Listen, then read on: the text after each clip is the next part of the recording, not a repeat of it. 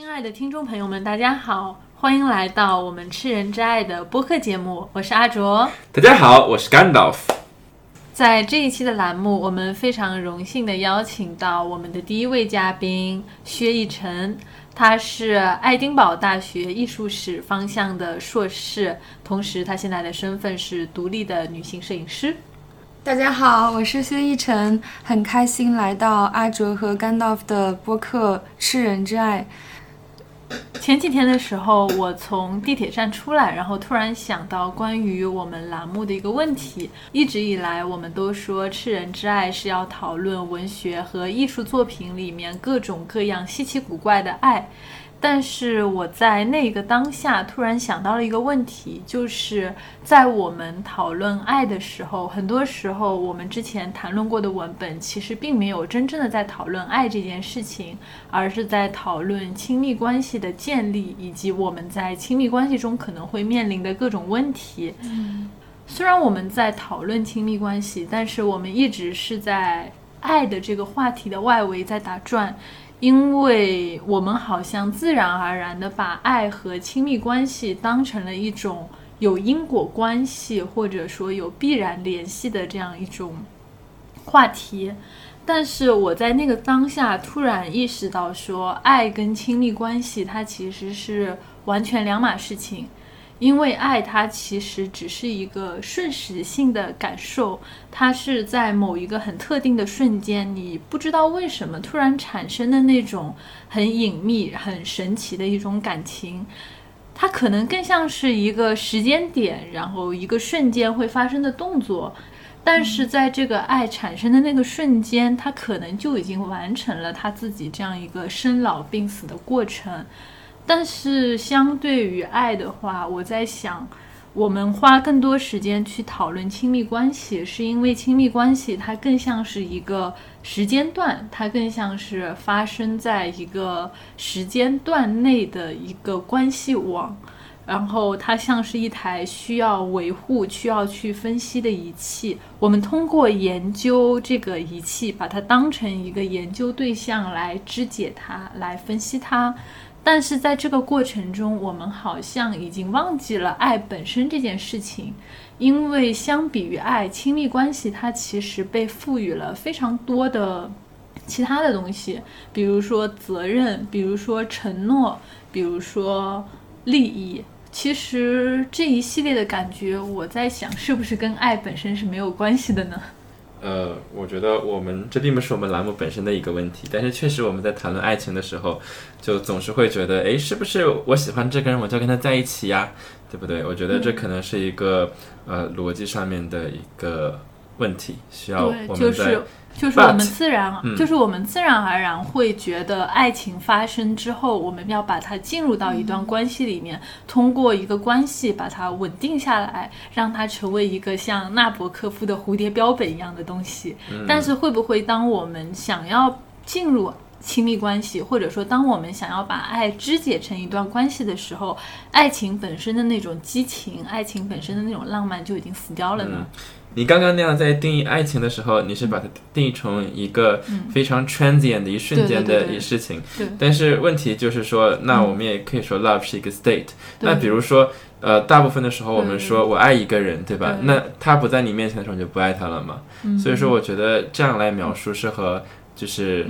我们平时在讲述爱的方式是不一致的。可能这就是吃人之爱的意义，因为我们对于爱的解读其实没有统一的标准。爱可以是任何事物，它可以在任何地点，在任何的感情状态发生的那一瞬间非常美好的东西。但是我们不应该用统一的标准去规定它，包括哪怕我们是吃人之爱去讨论各种各样的爱情，我们爱爱情这个东西，就是因为它的丰富性，它内在的这样一种饱满的感情，在不同的时刻、不同的经历带给我们。非常丰富的当下，对，就是我觉得对我来说，爱在本质上还是一种很有审美性的经验。就如果讲爱跟亲密关系的关系的话，我觉得其实是不是一种呃可以被定义的关系？就是爱它可以在亲密关系的之下，就可以在亲密关系的语义之下，爱也可以笼罩在亲密关系之上。就是我觉得这两个东西不是没有一个说。固定的就是谁大于谁或者谁包含于谁的关系。就是我觉得爱它本身是一种就更神秘的东西吧，更神秘，然后更超超越理性的，就是本质上我觉得是一种审美的体验。嗯，我觉得刚才这个话题还是蛮有意义的。像薛薛刚才讲到的一点，其实它呃就是在建立的一个心理学上，我们叫 double dissociation 双重分离。就我们怎么知道两个概念它是独立的？那就是如果说哎你可以有 x，但是又没有 y；如果你可以有 y，但是又没有 x，那这两个概念可能是相对独立存在的。所以说，我们刚刚其实。在对话当中，差不多也进行了这样一种论证，就是有的爱情它是没有亲密关系的。我可以喜欢一个人，可是我可以不在你的生活当中。嗯，可是有的亲密关系也是没有爱情的，对吧？我们可能是因为各种各样的原因走到了一起，我们维系了一个家庭，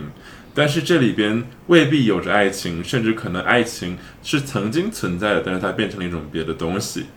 但。可能危险的地方，就是在有的时候，我们会把它误以为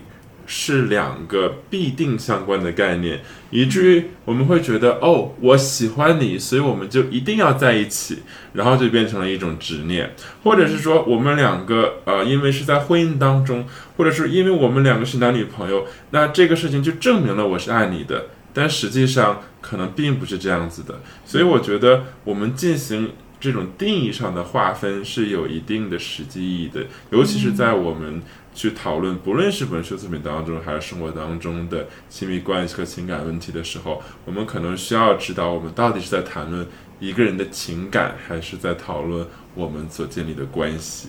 所以，这其实就是我们今天要讨论这本书很有意义的地方，因为我们刚才说过，就是说爱，还有亲密关系，以及包括我们对于生活的这种孤独感的感受，它到底是一个互相交叉的关系，还是一个互相独立的关系？想要去验证这一点，其实就要把你的孤独、把你的爱以及亲密关系放到一个非常极端的境况下去进行。比较和研究，而在现实的情况中，其实这种机会非常的少，因为你很少会看到说一个人他是一种非常极端的孤独的状态，或者说一个人他是非常极端的在一种爱的这种情感里面却没有亲密关系，或者说他非常极端的陷入一种亲密关系的依恋感里面，但这种依恋感里面却没有爱。这种情况在现实的语境中，我们是很难去证实它的。但是刚好今天我们有一个非常好的故事，它恰恰就是把人放在了一种非常极端的爱和孤独的处境里面。我们会发现这个故事里的人，他们非常非常的孤独，同时他们的爱又是非常非常的极端，而他们的亲密关系的建立，又恰恰是他们为了摆脱这样一种孤独处境的。一种非常极端又绝望的尝试。这个故事就是美国作家卡森·麦凯勒斯的《伤心咖啡馆之歌》。第一次读这本小说是在高中的时候，当时的感觉就是还是挺伤心的，就像这本书的名字一样，觉得是一个很有悲剧性的故事。觉得故事里面的人都很孤独，然后对爱都有非常强烈的渴望，但是却又因为爱遭受到了非常深的伤害。一方面是感受到爱本身有一种神秘的、强烈的、不可理喻的、无法解释的美；另一方面又感受到爱像是刀子一样，像是利剑一样，把人刺得非常的痛，但是你也无可挣扎，只能接受这样的一种感受。因为当你选择了成为一个去爱别人的人的时候，也说明了你选择了一种脆弱，选择了一种交付，然后这种选择背后有很强的美感，然后有很强的悲剧感。嗯，不过在这里，我其实是觉得，就是你刚才讲到，就是当一个人产生很强烈的爱欲的时候，他可能往往会面临一种可能会很伤心的这样一个。后续的过程，但是我在这个当下，我其实想的是，当一个人他内心产生很强烈的爱欲的时候，他的情感被爱所填满的那个瞬间，他其实是很幸福的。真正带来伤害的那个后续，我觉得更多的是因为他想把这种爱拖到关系里面去，就是拖到一种。把这个爱维持下去，然后去跟他这个爱的对象去建立关系的那个时候，他就会面临各种各样的创伤性的体验，或者不一定是关系，就是一种一定要因为自己的爱而付诸行动，就是他可能最后没有成为关系，他的但他觉得我一定要做点什么，我要对自己做出一种改变，或者是我要表达怎么怎么样，然后最后这种行为可能是造成一些。不好的体验的一个诱因。不过说到就是读到这个小说，你当时觉得很悲伤。其实不知道为什么，我昨天跟甘道夫交流了一下，就我们两个读这个小说，读到后面我们俩可乐呵了。就是不知道为什么，就读到后面不仅没有伤心的感觉，反而还觉得非常的搞笑，以至于我们没心没肺啊。对，然后 然后我们两个，当然我们两个也非常认真的为我们的这种。没有感到伤心而觉得很自责，是的，对的，我们没对自己感到非常失望，对自己感到非常为什么没有伤心起来？是的，是的，是的。然后我们今天也努力的去酝酿了一下这种很伤心的感觉，但是我们这种酝酿的尝试也失败了。那么，关于《伤心咖啡馆之歌》这个故事本身，它讲述的是一个什么内容呢？就像我们刚才讲过的，这是一个会让人很伤心、很伤心、很伤心的故事。虽然我在读这本书的过程中，真的没有感觉到太伤心的情绪。这个小说它讲述了一段非常诡异的三角恋的故事，而故事的背景是发生在一个南方的小镇上。如果熟悉麦卡勒斯的作品，我们会知道麦卡勒斯的小说总是会把他的故事背景放在一个很不知名的美国的南方的小镇上，作为他故事发生的场景。然后这样的一个小镇往往没有它的名字，小镇的本身是一个非常沉默的地方，小镇是非常寂寞的，非常忧郁的，就像是一处非常偏僻、与世隔绝的地方。那讲到这里，其实我们可以简单的说一下，就是呃，麦卡勒斯的小说会往往被归类于叫做美国南方哥特文学的这样的一个类别下面。那为什么这样说呢？其实我们从这本书的开头就可以感受到，就是我们会发现，当我们读这本小说的。开始的时候会有一种很神秘的感觉，就是我们看到一个一个不知道在哪里的一个大地上面，然后一切都很孤寂、很破败。这个时候，然后中间有一个最高的一一幢楼，那在这个楼，它可能本身也非常的呃年久失修，而在呃这幢楼的二楼，时不时的会有一个呃。苍白，然后身形修长的女性，然后她可能会探出头来，这样的场景其实就会让人想到一个，比如说维多利亚的一个呃城镇上面，然后你会看到有一个年久失修的古堡，然后这古堡里住着一样一个什么什么样的怪人的感觉，所以从这里其实这种哥特式的气氛，我们就多多少少能够感受到了。这里就很有趣，就我们在刚才这样一路渲染过来，又阴郁又寂寞，甚至还有一点点无聊的这样一种很沉闷的美国南方的氛围里面，我们出现了故事的主人公，我们的女主角艾米莉亚小姐，然后另外一位就是艾米莉亚小姐的前夫马文马西，以及艾米莉亚小姐的表哥李蒙。李萌是个驼子，是一个就是长得非常畸形，然后个子也非常矮，非常沉闷，就看上去非常糟糕的一个驼子这样的一个身份。那么关于这个艾米莉亚小姐，她好像就是生活在这个无名的南方城镇里面非常重要的一部分。她是一个怎么样的人呢？我们会看见，在文章的开始，艾米莉亚小姐就被塑造成了一个女强人的形象，非常强硬、非常果敢，同时又非常孤独的一个女强人的形象。比如说，我们可以看到，在这样的一个地方，艾米莉亚小姐非常的有钱，她长得高高大大，而她的骨骼和肌肉长得都像个男人。她的头发很短，就是你会发现她身上有很多男性化的特征。她头发会剪得很短，平平的往后梳。她的脸被太阳晒得很黑，而且脸上经常透着一种非常严峻的粗犷的神情。但就算这样，她依然是个看上去很好看的女性。但我觉得她的这种好看里面，其实就透着一股非常强烈的男性的特质。那么我们看到这个时候。在艾米莉亚小姐这样的一个年轻的时候，她其实根本就不想思考爱的问题，因为她性格非常的孤僻。而她的第一次婚姻，也就是我们刚才提到她的她和她的前夫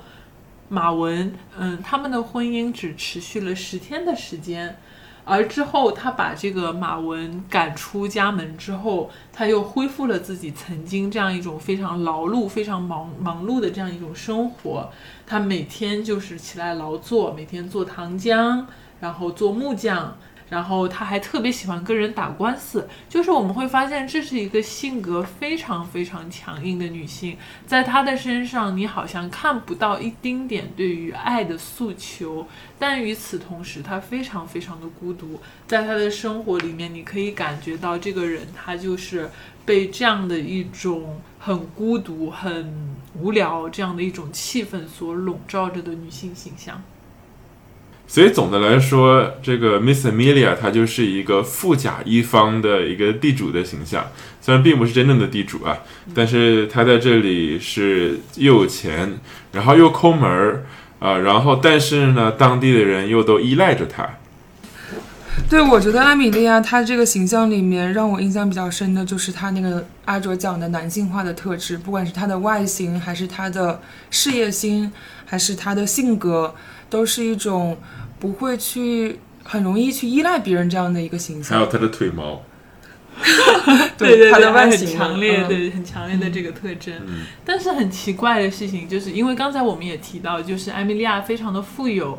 而且它有一个酿酒厂，但是最最神奇的事情是，艾米莉亚小姐酿的酒，就是你就没有办法想象，像这样的一个女人，看上去非常的不近人情，非常的有钱又非常抠门，这样的一个女人，她酿出来的酒却有一种非常奇怪的功能，就是一个人他只要喝过艾米莉亚小姐酿的酒，他就会感觉到一种就是内在情绪的一种洋溢出来的发自内心的快乐和痛苦的感觉。就是当你喝过艾米莉亚小姐酿的酒，你的那种隐藏在压抑的外表，隐藏在你内心深处的那种真性情就会流露出来，你就会享受到这样一种情绪的流动、情感的这种嗯散发出来的这种快乐，就非常神奇的一件事情。我觉得酒在这个开头是一个很重要的意象，它在某种程度上就是爱的化身。因为在艾米莉亚小姐，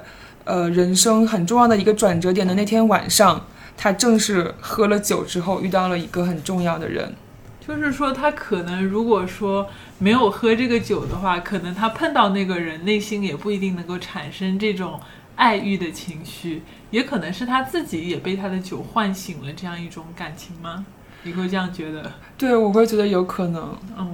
艾米莉亚小姐的酒其实是表达了她内心的一些渴望，然后在那天晚上，她正好被自己的酒唤醒了这样一个渴望，然后正好那个人又出现了。讲到这个，就和这本书它的这种哥特式的叙事又扯上了关系，就是我们会发现，这个 Miss Amelia 她是一个像药剂师一样的一个角色。就是她做的酒会有这样神奇的功效，然后可能呃，我们后面的很多的发生的情节都源自于这种功效。那另外一个就是他也是当地的一个医生，然后呃，他会自己去配很多的这种药水，然后别人会找他来看病。所以我们可以看到，就是虽然这本书它的时代那已经是在这个工业革命之后了，因为有有巴士出现了，但是我们会有一种哎魔幻的。一种哎，有药剂师、有女巫的这种感觉出现。对我当时读的时候，确实觉得还是很有一种就是百年孤独的那种魔幻现实主义，一种拉丁美洲的这种感觉，就会你会感觉到，明明是大家生活在一个非常现代的城市里面，但是怎么就出现了南方这样一个简直像是不存在的一个虚构出来的落后的，然后充满魔幻色彩的村落的感觉。然后就是在这样的一个背景故事里的艾米莉亚小姐，她在这样一个特定的时刻，她喝了自己酿的酒，然后她的内心那个坚硬的外壳突然出现了一个裂缝。而那天晚上，李蒙表哥出现了。这个李蒙表哥的出现非常的落魄，甚至邋遢啊。我们会发现，这个李蒙表哥出现的时候，这是一个非常可怜的人，他就坐在他们。他就坐在艾米莉亚家门口的一个台阶上，身体呢可怜巴巴的缩在那里，他的整个驼，因为他是个驼背嘛，然后整个人就缩在一起，看上去特别的穷，然后特别的落魄，因为他是艾米莉亚小姐的远亲，实在没有办法了，过来投奔艾米莉亚小姐。他说自己是，但其实我们。在整个故事当中都没有得到确认，说他的故事是真的还是假的。对，然后当时围在艾米莉亚小姐门口的那些人都在打赌，就是这个居然上门打秋风的人，他会用哪种方式被艾米莉亚小姐打出去？就是周围的人他们都在打这个赌，但是不可思议的事情发生了，艾米莉亚小姐在那个晚上接纳了这个奇怪的、不知名的从远处投奔而来的穷亲戚。从此以后就跟他生活在了一起，而且我们看到他们的生活就进入一种很奇怪的状态，很多人就发现艾米莉亚小姐好像爱上了这个奇怪的驼子，而且这种爱的方式是一种义无反顾的。把自己所有的一切都倾倒给了这个驼子的一个情况，但是这事情就非常的难以理喻，因为我们会看到这里其实有一个非常大的反差。我们之前一直在说艾米莉亚小姐她是一个多么坚强、多么刚强，甚至是多么目目中无人的这样的一个女强人的形象，可是李蒙表哥是一个驼子，就是。身体的残疾，然后整个人的性格也完全看不出有任何的亮点，又非常的穷，一无所有，非常的落魄。就是艾米莉亚小姐竟然把她的爱投射到了这样的一个类似于丑角的人物的身上。我们从一个旁观者看来，这样的事情发生可能是非常奇怪的，但是在这本小说的逻辑里边呢，却又是一个非常非常核心的。这个他的讲述者的一个论点的一个体现，就是在这里边，作者讲到，他说，当一个人成为一个爱另另一个人的那个人的时候，他成为一个爱的施予者的时候，然后你会为了这个爱去改变自己。我们可以看到，Miss Amelia 在爱上了这个呃所谓的表哥 Lyman 的时候。然后他的整个的行为，他的性格都发生了改变，他变得非常的乐善好施，愿意分享自己的东西。然后虽然，呃，在别人看来，就是这个 Lyman 一直在占他的便宜，呃，那一直在拿他的钱出去买东西，怎么怎么样，这个人又非常的谄媚。可是所有的这些，Miss Amelia 都不介意。他好像在遇到这个人之后，在爱情发生之后，就完完全全变成了另外一个人。当然，我们会看到李蒙表哥的出现，他不仅成为了艾米莉亚小姐情感上非常重要的一个支撑，更重要的事情是我们故事的标题《伤心咖啡馆之歌》的那个咖啡馆，伴随着李蒙表哥的出现，这个咖啡馆也出现了。艾米莉亚小姐突然变得乐善好施，她拿出了自己珍藏的酒，第一次破了例，分给了她的。邻居们分给了镇上的居民们，大家就非常愉快地分享着艾米莉亚小姐的酒。那么这一次，艾米莉亚小姐的酒的作用发挥到了无限大的，因为她把艾米莉亚小姐曾经的那个仓库变成了一个咖啡馆。就在那天晚上，所有人分享着艾米莉亚小姐的酒的时候，这里的整个气氛就变得非常的热闹，变得非常的亲切。有人把店里面的炉子通起了火，然后买了酒的人把他们的酒传给他的朋友一起喝。有一些女人，她们比如说在喝各种各样的饮料。同时呢，我们看到这个李萌表哥他扮扮演了一个非常神奇的角色，他就在这个店里面像一个店员一样，拿出长凳，搬来椅子，然后每一个人他都在这个咖啡馆里找到了自己的位置。总之就是非常舒服的待在艾米莉亚小姐曾经不让任何人进入的这样的一个地方，所有的人都变得非常的礼貌，然后甚至礼貌到了一种就是让人觉得有点拘谨的感觉。而我们看到，在这样的一种气氛里面，所有的人都变得非常的友善，所有的人都变得非常的优雅和庄重，每一个人都非常的和气，而他们内心也感受到前所未有的满足。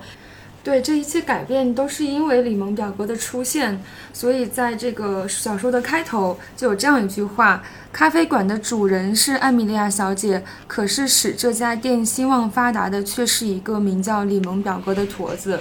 就是李蒙表哥的到来，直接促成了咖啡馆的诞生，也让这个小镇有了新的活力。就是让大家聚在一起，有了一种活色生香的感觉，让大家看到了新的艾米莉亚小姐，也看到了这个仓库的新的可能，以及大家聚集在一起的一种新的可能。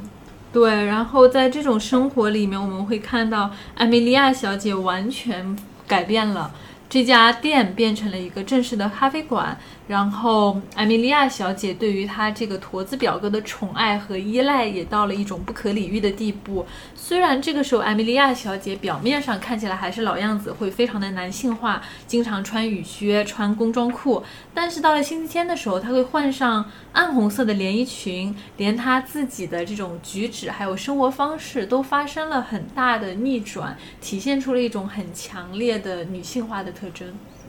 故事讲到这里，如果我们是生活在这个村庄里的一个村民的话，我们会觉得这一切发生的都很奇怪。为什么一个人会有呃让另外一个人带来这么大的一个改变？那其实这就是这本书呃它里边的这个叙事者他想要强调的一种爱的力量，也是这本书的一个最核心的一个主题之一，就是爱的转化和改变的力量。所以我们可以看到。在这个呃，Cousin Lyman 到来之后，然后呃，我们本来熟悉的这个 Amelia 这个呃非常的强势，然后又抠门的人，变得非常的乐善好施，然后他把他原本呃像是这个可能剥削大家，像财主一样，这个去施舍大家的这样的一个酒庄，变成了一个自己。把它变成了一个全村快乐的活动的中心，然后它成为了一个大家快乐的一个源泉。那么这种改变的来源，那恰恰就是因为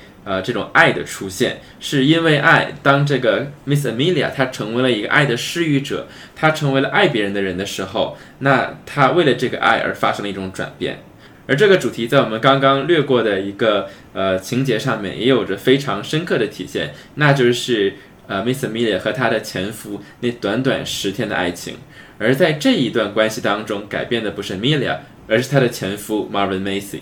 因为我们会看到提起。艾米莉亚小姐的前一段婚姻，我们会发现这是一段非常非常别扭的婚姻。在这段关系里面，艾米莉亚小姐她完全没有体现出她跟李蒙表哥这段关系里面这么强烈的爱欲。在这里，她就像是一个冷冰冰的、非常无情的人，而反而是她的前夫那个马文，他非常的深情，因为他曾经是一个恶棍，然后曾经也是一个流里流气的这样一个痞子的一个角色。但是当他看见艾米莉亚小姐的时候，他深深的。爱上艾米莉亚小姐，并且用了两年的时间，完全改掉了自己身上的不良习惯，努力的去生活和工作，让自己去配得上艾米莉亚小姐。而他追求艾米莉亚小姐也成功了。然后我们会发现，这段婚姻的开始，它其实也是马文悲剧人生的一个开始。因为在这段关系里面，艾米莉亚小姐非常的残酷，在他们的新婚之夜，她拒绝马文的接近，然后自己一个人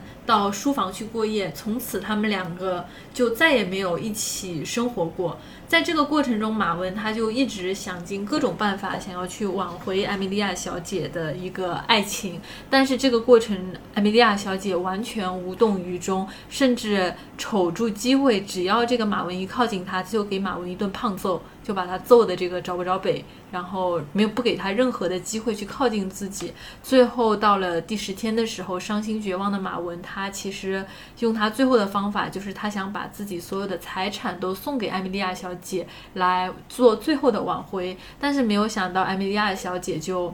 冷冰冰地收下了他的馈赠，但是不给他任何情感的回应。最终，痛苦的马文，他的爱变成了恨。他离开了这个南方的小镇，但是他在离开之前，他就放下话说，说他以后一定会报复他的。他离开了这个小镇之后，完全走上了一条堕落和犯罪的道路。他做尽了各种各样的坏事，然后抢银行，然后好像还杀人，是吧？反正就是类似于做了各种各样的坏事，最后被抓进了监狱。而且我们看到这里有一个很有趣的细节是，当艾米莉亚小姐从报纸上得知马文被关进监狱这个消息的时候，她如释重负，感觉自己人生所有的威胁都消失了，从此就把这个人存在的痕迹彻底的给抹杀掉了。当然，与此同时，她还心安理得的接收了马文的财产。所以我们可以看到，艾米莉亚小姐在这两段关系中，她的角色的反差是非常大的。相比她在对李蒙表哥那段关系里面表现出的毫无保留的，甚至不可理喻的热情，她却在在面对对她非常的热衷和爱慕的马文马西面前，她却表现得非常的冷酷。而马文马西对艾米莉亚小姐的感情，就像艾米莉亚对表哥的感情一样，非常的令人难以理解。因为我们可以看到马文马西，他一开始是一个非常风流的男士，而且他的女女人缘很好，他可以，他可以很轻易的让镇子里面的很多年轻漂亮的姑娘喜欢上他，但是他却喜欢上了。孤僻、瘦长、眼光古怪的艾米莉亚小姐，而且书里面有一句话是这样说的：“她看中了他，倒倒并非因为她广有钱财，而是仅仅由于爱。”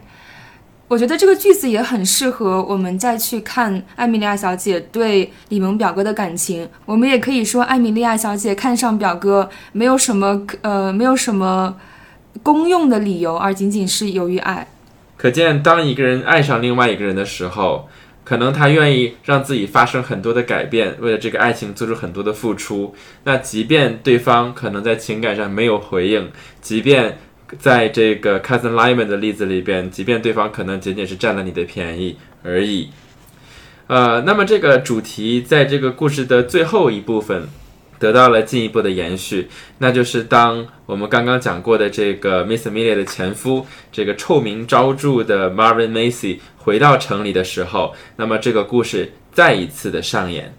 因为当这个马文回到这个镇子上的时候，我们会发现艾米莉亚小姐变得非常的患得患失。因为当她爱上李蒙表哥的时候，她自己的一切都已经对这个李蒙表哥敞敞开了，她的心灵、她的财产、她所有所有的一切都对李蒙表哥敞开了。唯独一件事情，就是她跟这个。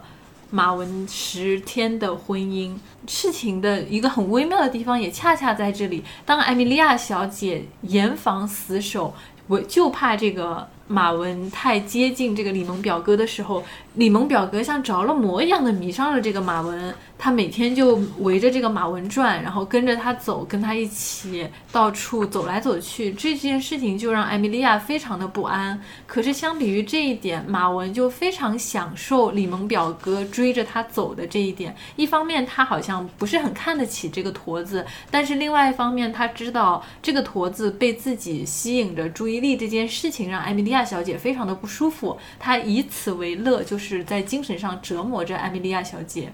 所以这三个人的关系发展到了一个非常非常奇怪的地步，有一种螳螂捕蝉，黄雀在后的感觉。就是一方面，Miss Amelia 她依然疯狂的喜欢着这个 Cousin Lyman，然后愿意包容 Cousin Lyman 对自己非常痛恨的前夫的各种各样的着迷。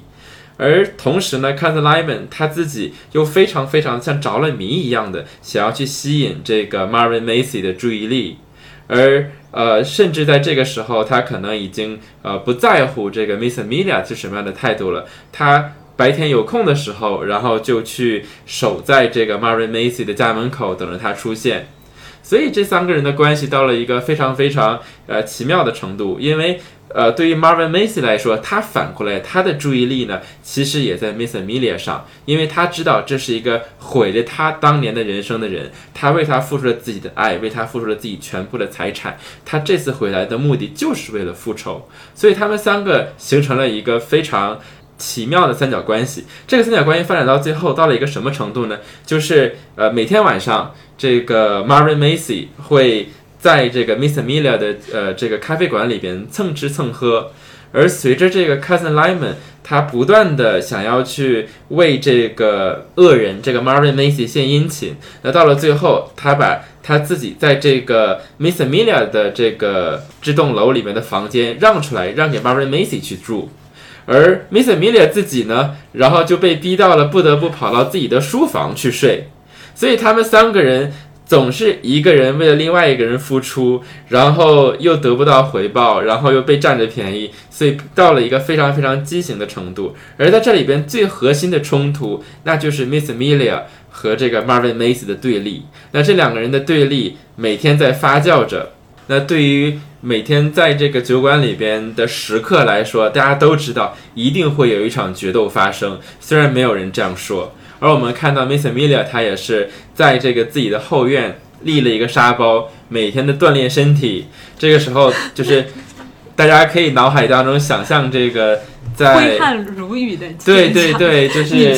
像像这种拳击电影里边准备着一场大战，对，准备了一场大战，然后这种蒙太奇非常激昂的音乐，然后女主角是这个主角是个女性，对，而主角又是一个一个女性，对吧？对，然后当时决斗发生的时候，我其实还愣了一下，就是因为一般这种决斗都是两个男生在争夺一个女生的时候会发生这样的决斗。然后当那个决斗真的发生的时候，我当时其实还反复确认了好几遍，一边肯定是那个恶棍前夫，另外一边居然是这个艾米莉亚小姐。就虽然我做好了前面一系列的准备，但是当这个情节真的发生的时候，我还是忍不住回去再再确认了好几遍。另外一边是艾米莉亚小姐吗？哦，是艾米莉亚小姐吗？哦，真的是她。就是这里就很好笑的一点，其实就我觉得这一幕真的非常的有一种就怪诞到了一点点滑稽的一个地步。就是决斗的双方是艾米莉亚小姐和她的这个前夫，而他们争夺的对象是一个让我们觉得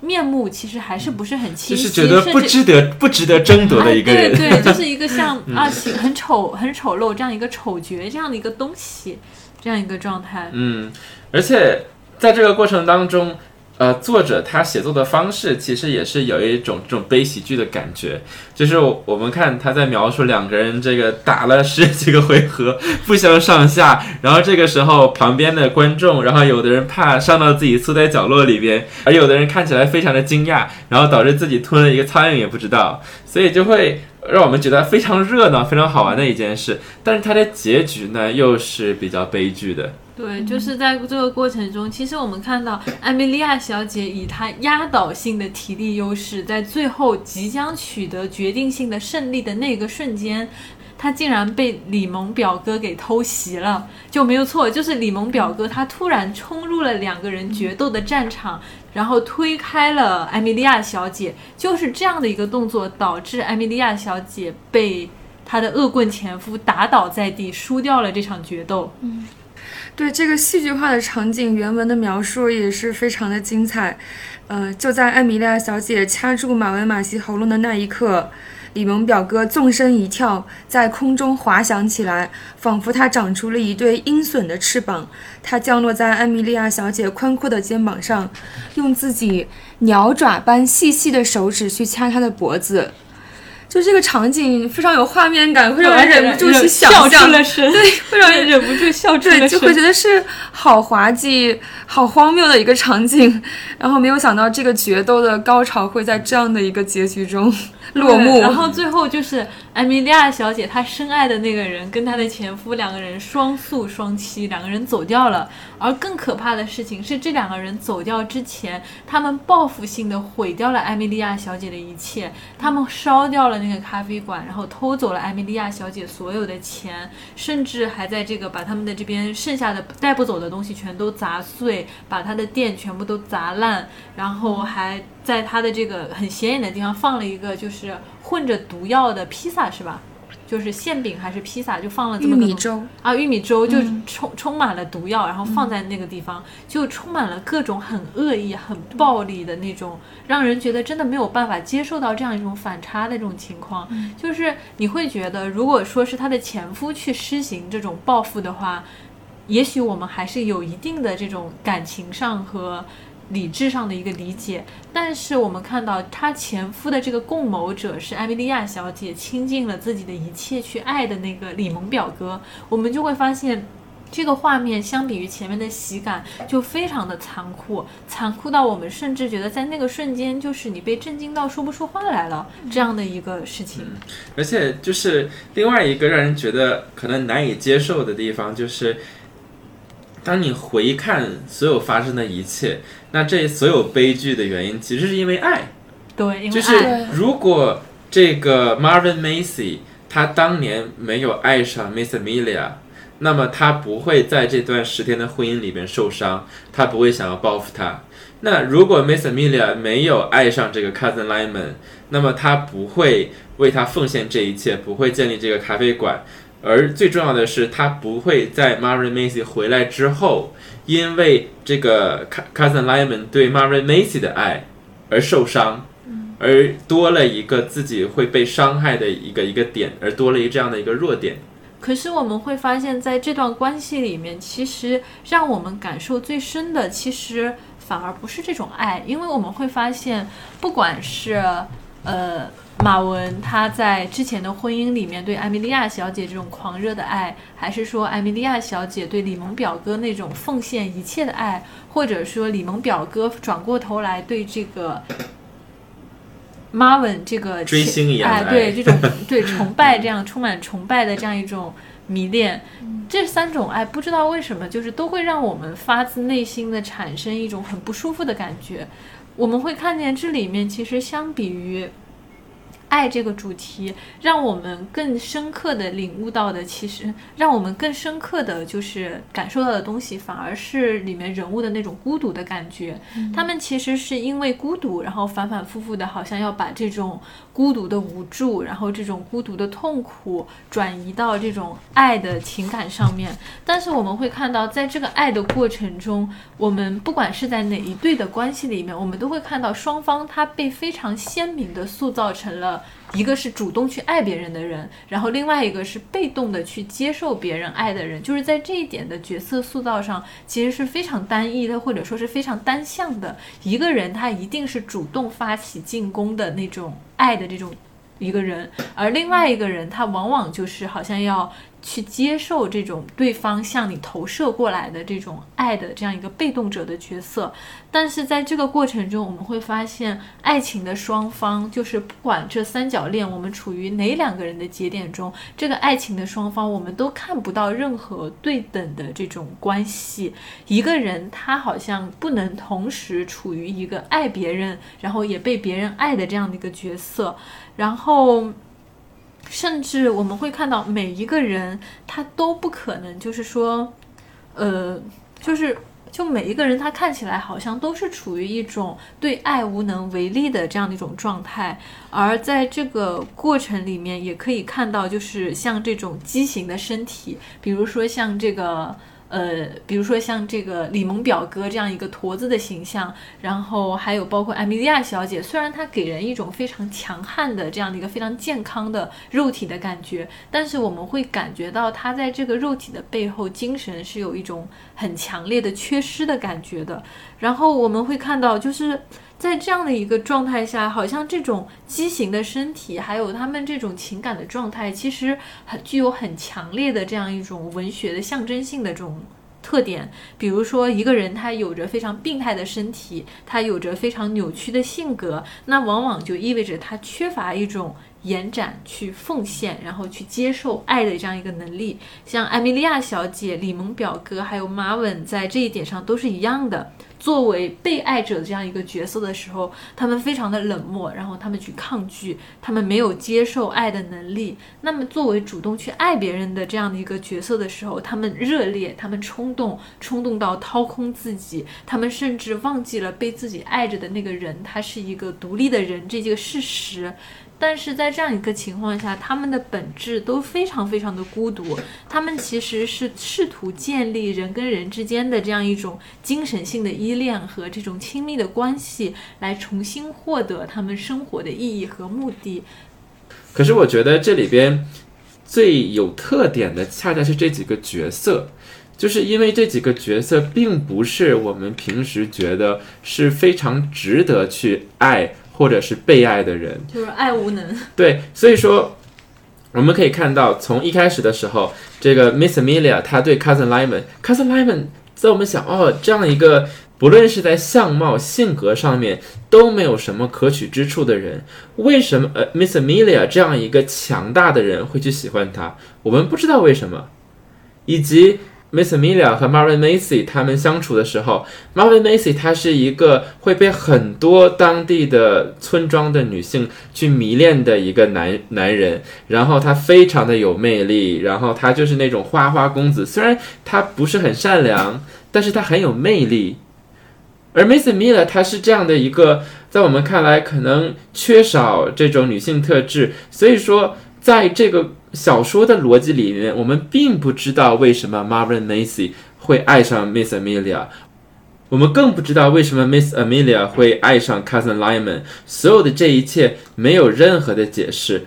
我们当然也不知道为什么 Cousin Lyman 会对这个 Marvin Macy 最后产生迷恋。那所有的这些很奇怪的现象的发生，那为这个情节带来了一种超现实性。所以这里边其实每个角色的设置，然后包括情节的产生，都会给我们一种不适感。那也就是刚刚阿卓讲到的这种畸形。这个畸形，那在英文里边对应就是 grotesque。所以在这里，其实我们可以简单的介绍一下，那这部作品它的一些背后的文学传统是什么样子的，来帮助我们更好的理解这本小说所自身的文化背景。那么我们讲到这种畸形，畸形什么？就是让我们觉得很不自然、很不舒服、很丑陋、很厌恶的东西。这种畸形体现在几个方面。第一个方面就是刚刚我们介绍的这种这个情节它的一种不真实性，我们无法理解它，然后甚至我觉得有点恶心。啊，这样的一个女性，然后她会喜欢这 c a t l y m a n 这样的一个角色，我会觉得很不舒服。然后第二点就是他们里面角色本身它是有一种畸形性的。当然，我们从今天的视角来看，可能会觉得呃这些角色可能没有什么呃特别的地方。但是我们要想，在这个小说它出版的年代，对吧？我们看到说这样的一个呃。缺乏女性特质的女性角色，就是如果你不说她是 Miss Amelia，你会觉得这所有这些文字，它描述的都是一个男性。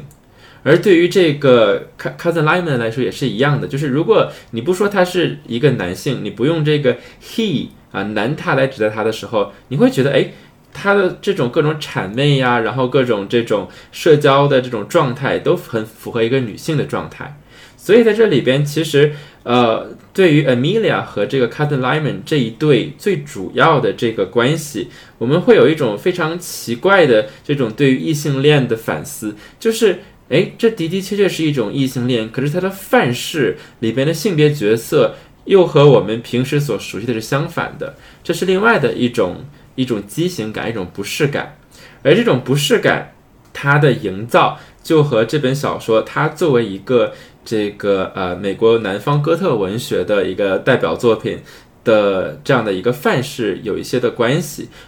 因为我们会看到南方在美国文学里面，它其实是一个非常重要也非常特殊的一个概念。因为当我们提起美国南方的时候，它其实往往会跟美国历史上的南北战争是联系在一起的。那么南方和北方有什么不一样呢？南方在美国，它不同于其他地区的特点是在于它的奴隶制和它的一个种植园经济。因为我们会注意到，在美国这样一个快速的现代化的进程中，美国的南方它始终是一个相对以相对落后、相对迟滞的这样一个发展状态，进入到这样一个现代生活的。而在这个现代生活里面，我们会看到一个南方所塑造出来的他们特有的文化的理想形态。这是一片由白人主宰的南方的乐土，而在这个乐土在随着整个时代走向现代化的过程中，它依然体现出非常强烈的怀旧的气息。哪怕说在南北战争以后。南方的一个奴隶制，还有他们这样一个种植园的经济逐渐衰弱以后，我们依然会看见，在这里始终保留着一种非常传统的以家庭和家族为核心的这种文化氛围。这种文化氛围的男女形象的范式是什么样子呢？里面的男性他们是崇尚礼仪、崇尚荣誉，并且非常勇敢的南方的绅士，而里面的女性她们是非常美丽、非常优雅，同时。非常贤惠和顺从于男性的南方淑女，同时作为这样的一个男女形象的背景，他们的背后永远围绕着那些非常温顺、非常忠诚的黑人奴隶。就是说，在这样的一种文化气息里面，南方的上流社会它往往是以一个非常传统的大家庭为核心，在这个大家庭核心里面，它是男女主人都拥有着白色的皮肤，他们的刻板的印。象就是南方的绅士加上南方的淑女，他们是南方的整个价值传统的示范者，他们代表着南方特有的气质和品味，或者说就是这样一种。传统家庭的建构，它就是一个南方文学非常传统的集体想象和情感的一种结构。这一点其实是在福克纳的小说里面就体现的特别明显，像那个喧哗与骚动啊，当然更早之前的那个就是那个飘是吧？之前就是像之前那个飘的作品里面，我们就会看到这样一种其其乐融融的这样一种氛围。当然，这一点到了后来福克纳的《喧哗与骚动》里面，我们会看到一个非常颓败的南方大家庭的衰弱，然后南方的绅士他们失去了曾经的荣誉，他们失去了曾经的智慧，陷入各种各样勾心斗角的环境。而这样的一个淑女，南方的淑女，她也不再保留自己贞洁而温顺的品质。他们逐渐走向堕落和背叛。而唯独这样一个忠诚的黑人仆人，他们始终作为一个没落的时代的见证者和守护者，见证着一个传统的南方大家庭的衰弱。但是，就像刚才我们的一个讲述里面，在麦卡勒斯的笔下，南方的绅士和南方淑女的一个人物形象已经完全的颠倒过来，取而代之的就是各种各样的畸形，还有变态。不仅是身体上的这样的一种畸形和变态，也是一种精神上的畸形和变态，甚至是。是性别上的畸形和变态。嗯，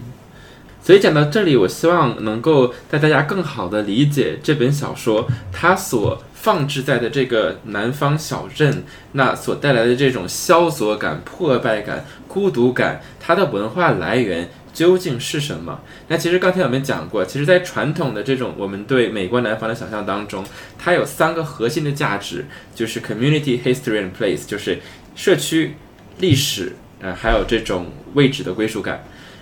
那么，当南北战争之后，美国的奴隶制取消，随之而来的是之前他们这种农种植园经济的衰落，以及新的不是建立在奴隶制度上，而是建立在这个呃薪酬制的这种工作的制度上。那所有的这些，对于当地人来说，是一个他们需要迅速去适应，而非常又不习惯的这样的一种。进展，而在所有的背后，是他们试图埋葬的一个奴隶制的历史。因为这段历史对于美国它所建立的这种呃国家的这种乐观感，它对于它的这种自由和民主的这样的一种价值观的宣扬，是一个最大、最明显又最难以忽视的这样的一种呃反例。所以说，什么是哥特文学？哥特文学它的一个最重要的一个情节上面的线索，就是它会存在一个黑暗的历史。这个历史它会突破时间，它会撕裂我们的现实，然后它会呃在此时此刻去挑战我们现在对自我的一种建立。而所以很多人会不习惯这个南方哥特文学的说法，就是因为他们觉得美国这样一个历史很短暂的这样的一个一个一个地方，它的历史是什么？它的黑历史是什么？那这个黑历史就是奴隶制。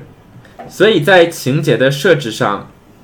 我们在类似的这个呃南方哥特文学，包括这个 Alan Poe 还有 William Faulkner 的作品当中，会经常看到这样的一些呃相似的设置。那比如说一个神秘的、不可言喻的、黑暗的一个一个过去，落寞的一个一个现实，那以及一个外来人的出现。那所有的这些，我们在这个。《伤心咖啡馆之歌》这个作品当中都能看到它的体现。不过这里更有趣的是，艾米莉亚小姐她作为一个女性的身份，却承担起了就是说这样一个非常重要的。黑暗历史的这样一个承担者的角色，而且很有趣的事情是，就是说她作为富甲一方，通过自己勤奋努力成为一个大富豪的这种创业经历，她甚至也有人说这是一种美国梦在他身上的一个体现，因为他通过自己这样一个创业的经历，在这样一个看上去非常荒芜、非常偏僻的南方小镇里，成为一个富甲一方的。商人，而他的成功也可以看到，就是说美国梦伴随着成功所带来的这种人性的缺陷，因为在他的身上，我们可以看到非常浓厚的这种个人主义和这种利己主义的色彩。而我们看到，就是说，她这样一种富甲一方的形象，她成为了周围最有钱的女人的这件事情，以及她所奉行的金钱至上的这个原则，让她成为了就是这样的一个在美国梦不断开拓进取的过程中非常典型的一个人物形象。但是以往去承担这种形象、去承承担这种拓荒者形象的人，往往是一个男性。可是，在艾米莉亚小姐身上，就是这种角色发生了颠倒。在她的身上，我们可以看到，就是说，现代的这样的一种资本和这样的一种商业文明带给这样一种传统的南方社会的一个巨大的冲击和破坏力。她的一个男子气概，这样的一个女强人的形象，不仅撕碎了原本的这样一个南方绅士、南方淑女这样的一个社区和家庭传统的刻板印象，也让。曾经这样一个南方社会，就是这样一非常温馨的，像伊甸园这样的一个神话的场景，变得支离破碎。同时，我们也会在他身上看到非常浓厚的那种现代性的这样的一种个体的扭曲和孤独的这种体现。那刚才阿卓说到一个词“美国梦”，让我想到了另外一个相关的词，其实也是麦卡勒斯提出的，就是“美国病”。所以，其实我们可以看到麦卡勒斯书里面的这些人物的孤独性，它是有一个时代的背景的。而且，像我们刚才提到的，这个书里面故事发生的时间已经进入了工业时代，但是这个小镇上面的很多。发生的现象是一个前工业时代的现象，比如说有这样的手工手工酿造酒的工厂，还有大家呃有一个社群聚集的现象，也是比较的像是一个怀更怀旧的时代的一个现象。但是我们也可以感受到，虽然这个社群的呃形式还在，这个书里面有很多嗯对于这个群众的描写，比如说他们。看热闹的场景，还有他们聚集在一起，呃，通过这个喝酒打发时间的场景。而且书里面也提到，这个咖啡馆对于正常人来说。这个咖啡馆的诞生，对于当地的社群来说是一个很重要的空间的象征，就是大家发现可以有一个重新去聚集的空间。但是在这个聚集的空间中，我们又感受不到那种真正的原有的那种乡土社会里面的人的真实的连接。其实每个人好像更喜欢看各自的热闹，或者看别人的丑事，但是却没有真正的情感的连接。所以可以感觉到，虽然这个社群的。模板还在，但是那种社群的内核已经已经消失了。那我觉得这个其实就是一种很现代性的孤独，然后现代性的孤独也是麦卡勒斯小说里面比较核心的一个议题。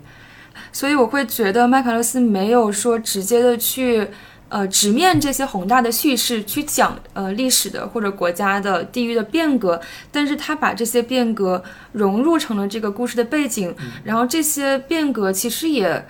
进一步深化了，或者说构成了这些人物的孤独。啊，因为刚才薛提到他有很多的这种背景，他没有去做宏大的叙事。为什么？因为我们通过一个典型场景的建立。然后在这里边出现的，在哥特文学当中常见的，比如说黑暗的过去，比如说一个异乡人的出现，那所有的我们对于这些时代，然后场景，然后被我们抑制的过去的恐惧，他们全都在这个异乡人这个角色当中，在情节的设置当中被体现出来，所以他并不需要去再一次的对于具体的事件进行描述，怎么怎么样，因为所有的这些东西它是奇幻的。这个 Cousin Lemon 他的形象就像一个精灵一样，对吧？我们听幽灵，对他很像是那种就是呃中世纪文学里的小精灵，就他很奇怪，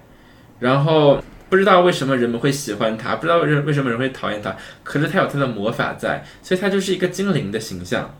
而这种精灵的形象，它往往是有它的这种预言在的，它意味着什么？它是灾难吗？还是什么？对吧？那么它既然是一个典型场景的异乡人，那么我们就可以去想，那它是否意味着，那我它对于这种既有的某种形式，或者是呃让呃人们对当时的一种生活状态里边所感受到的威胁和焦虑的一种化身。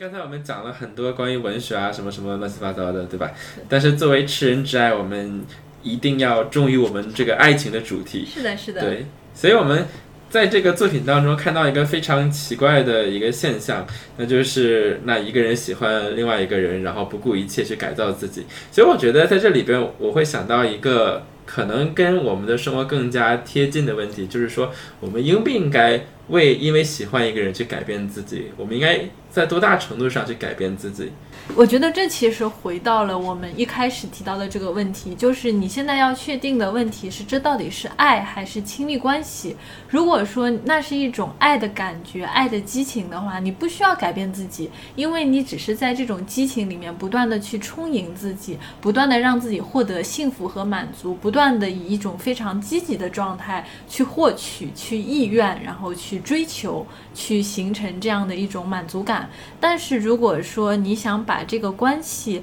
落实到一种稳定的亲密关系的状态里面的话，那么双方的一个协商以及甚至是退让，然后包括磨合都是非常重要的一个环节。我觉得取决于就是说你对于这个爱的定义和认知，你想要的是一个瞬时性的爱情的满足，还是说你想要的是一个？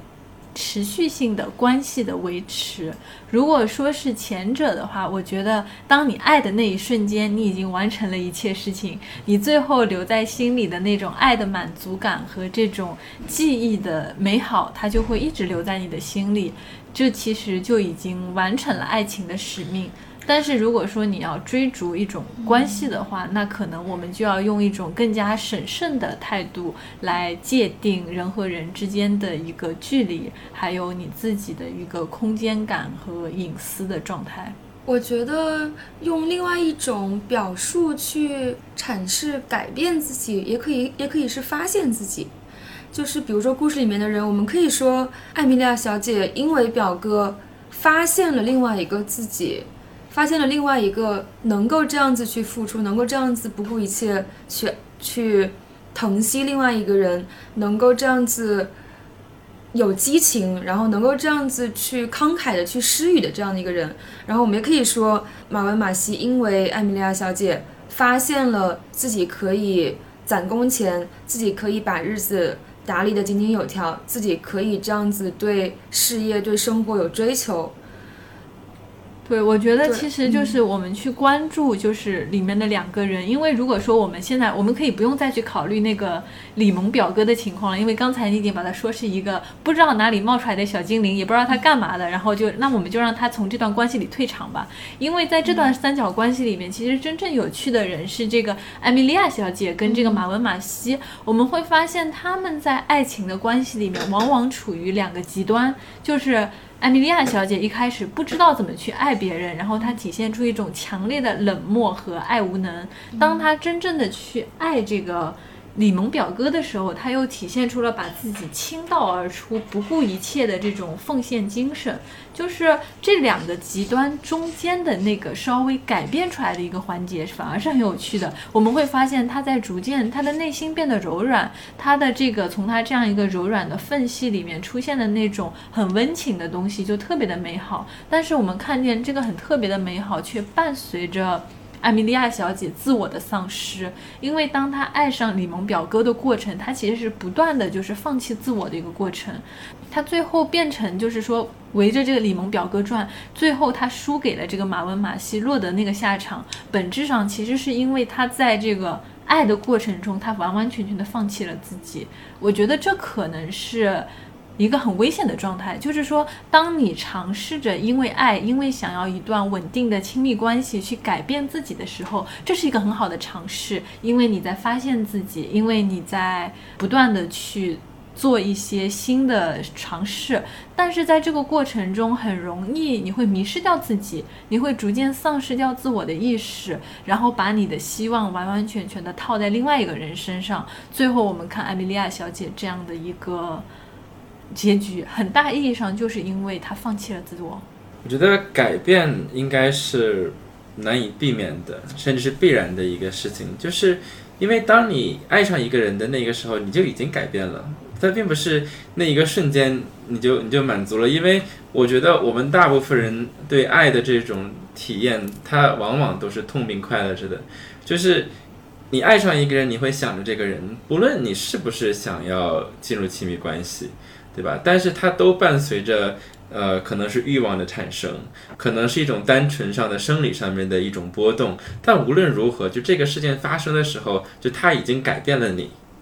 所以说，我觉得可能我们需要解决的问题，并不是说要不要改变，而是说我们为什么改变，或者是怎么把已经发生的改变去向一个。呃，积极的方向去转化，因为我觉得，其实我们看这个 Marvin Macy 的例子，他本来可能是一个呃让人讨厌的人，但是在他爱上了 c a s a m i l a 之后，他把自己改造成了一个对非常非常优秀的人。那所以，其实如果没有后面那些事情的发生的话，我们甚至可以说这种改变是好的，只不过他改变的目的是为了获得一个人。所以我在想，是不是可能当我们发现自己因为爱上一个人而发生改变的时候，我们首先第一要接受这种改变发生了，第二就是我们需要能够去做出一个选择，就是我们到底是为什么改变？我们可以抛掉自己的执念，就我我的改变不是为了去获得什么什么什么，而是说，呃，这是一个属于我的情感，这个情感。对我带来了属于我的一种影响，而我可以把这种影响变成一个属于我的某种成长，或者是呃转变等等等等。就是我们看到人的这样一种孤独的处境，人处于一种孤独的绝境里面，但是依然不放弃爱的这样一种可能性，而不是说他塑造了爱有多好，因为我觉得他更多的其实是塑造了一种爱的不可能性。就是你会发现，你这样不顾一切的去爱，最后的结果却是伤害，并且我们看到这里的每一个人，他其实都有精神上和肉体上的一种爱的缺陷，他们没有爱的能力，他们却去追求爱，他们通过，他们希望。通过亲密关系的建立去获得爱，然后通过这种所谓的爱去掩盖自己孤独的处境和这种对于人生的这种虚无感的这种恐惧。我觉得其实这是我们今天真正要触及到的，就是前面的一个画面，就是说爱和亲密关系是两码事情。你想用亲密关系的建立来维系这样的一种就是精神上的这种安全感，来掩盖人的这样一种孤独的处境，我觉得这种尝试是很危险的，因为你你对这种亲密关系赋予了太多外在的不适宜的这种价值的标签。你说我是因为爱。我是因为对你的奉献，我是因为对你的这种激情，我是因为对你的渴望，所以我们进入了这段亲密的关系里面。那么在这种关系里面，那么我们就是没有任何条件需要绑定在一起，然后共同去对抗人生的孤独和虚无的。我觉得这种价值观就是很可怕的，就是爱就是一件很纯粹的事情。你想把它变成亲密的关系，OK，可以去尝试，但是不要把亲密关系跟爱去绑定，然后把它作为一个消灭孤独的这样一种尝试，因为这种尝试注定是失败的。伤心咖啡馆之歌告诉我们的。嗯，那你现在看这本书还觉得伤心吗？已经被我们两个搞笑的人，就是完全瓦解掉了这种伤心的感觉吗？好像在人世间很难找到一种真的能平衡的又比较和谐的去承托和表达爱的方式。它这里边还有一种很强的命运感，特别让人无奈，，就是你的过去总是会回来，在阴魂不散的追着你。这就是支离破碎的现代性啊！好，那么今天《吃人之爱》的节目到这里就结束了，非常感谢我们的第一位嘉宾薛逸晨来参加我们节目的录制，也为我们这样一个沉闷的节目增添了非常有趣的笑声和抒情。那么这一期《吃人之爱》的节目就要跟大家告别啦，我们下期再见。